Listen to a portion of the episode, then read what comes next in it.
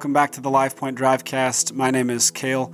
I'm the teaching pastor at the Delaware campus. And this past Sunday, we finished up our series in Revelation. We finished out in Revelation 21 and 22. And uh, I want to focus on here in the Drivecast 21, verses 9 through 27 today. I'm not going to read all of them to you, but it describes in these verses the New Jerusalem, uh, the, the heavenly city that comes down and it's in the in the new creation, right? The new heavens, the new earth, this this new city where we will spend eternity with God forever, and His presence is fully there. It's it's the description of it is just amazing.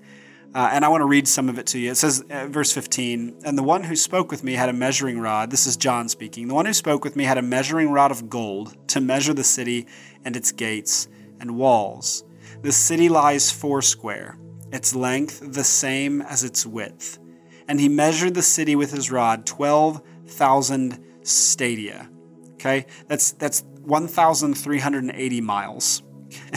so I, I, love, I think these numbers are, are, are probably symbolic.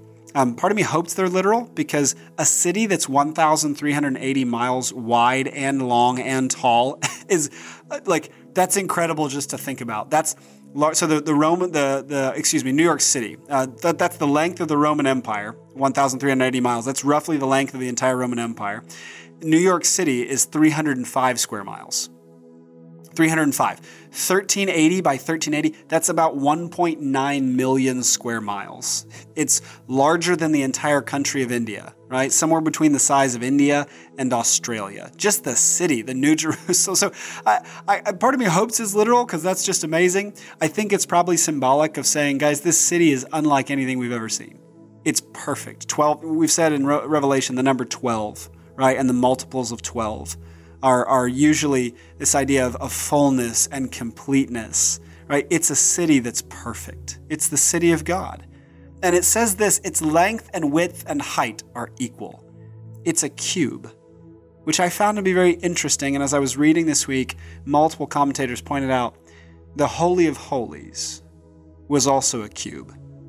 In the temple, right? In the temple of God, the temple that Solomon built, the, the Holy of Holies was 20 by 20 meters by 20 meters, or 20 cubits, excuse me, 20 cubits by 20 cubits by 20 cubits. It was this cube. And they're saying, so why is the New Jerusalem a cube? Why the Holy? I, I think what it's saying here is, man, the, the Holy of Holies is the place where God's presence dwelt. And only, think about this, only one man, one time a year, the high priest, had to completely consecrate himself, wash himself, purify himself, and only one time could he go in in a year into the very presence of God to make atonement for the people.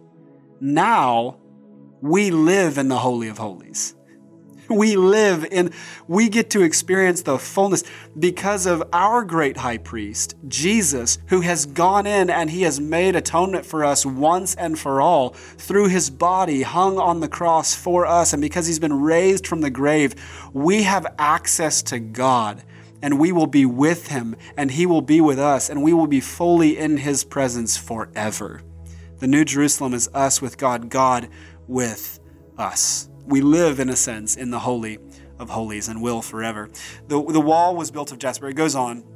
It says the wall was built of jasper, while the city was pure gold, like clear glass. The foundations of the wall of the city were adorned with every kind of jewel. It goes through all these 12 different types of jewels. It says the 12 gates were 12 pearls, right? Gates made of pearls, streets made of gold, and yet it keeps saying like transparent glass.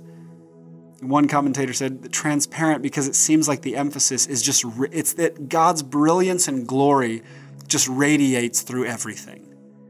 And then it says this in verse 22 I saw no temple in the city, for its temple is the Lord God and the, the Almighty and the Lamb. Such, there, there's no temple here because literally says the temple is, is God. God is the temple. Elsewhere in the New Testament, it says, We are the temple. The Holy Spirit is in us. There's no need of a temple here because, in a sense, the whole city is the temple. God is there. His fullness and His glory are, are full and everywhere. We get to see Him face to face and experience Him. We don't need a temple into which to go and, and experience Him. We, I mean, we live here in the full presence and glory of God. And so it leads me to say this, okay?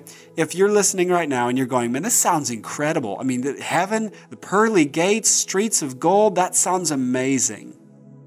I need to, I need to say this to you though. Heaven is not your greatest fantasies all coming true. The glory in heaven, the glory of heaven, the beauty of heaven, it is incredible. It is something beyond your wildest dreams and my wildest dreams. But the glory and the beauty of it are centered around a person. Heaven is a place that's all about a person, about Jesus, the Lamb that was slain. So I need to ask you this. Uh, if you're thinking about, man, I just can't wait, I'm going to enjoy heaven, are you enjoying Jesus now? Are you enjoying Jesus now? Heaven is all about Christ, it's all about His work, His person, right? God Himself and us getting to be in His presence.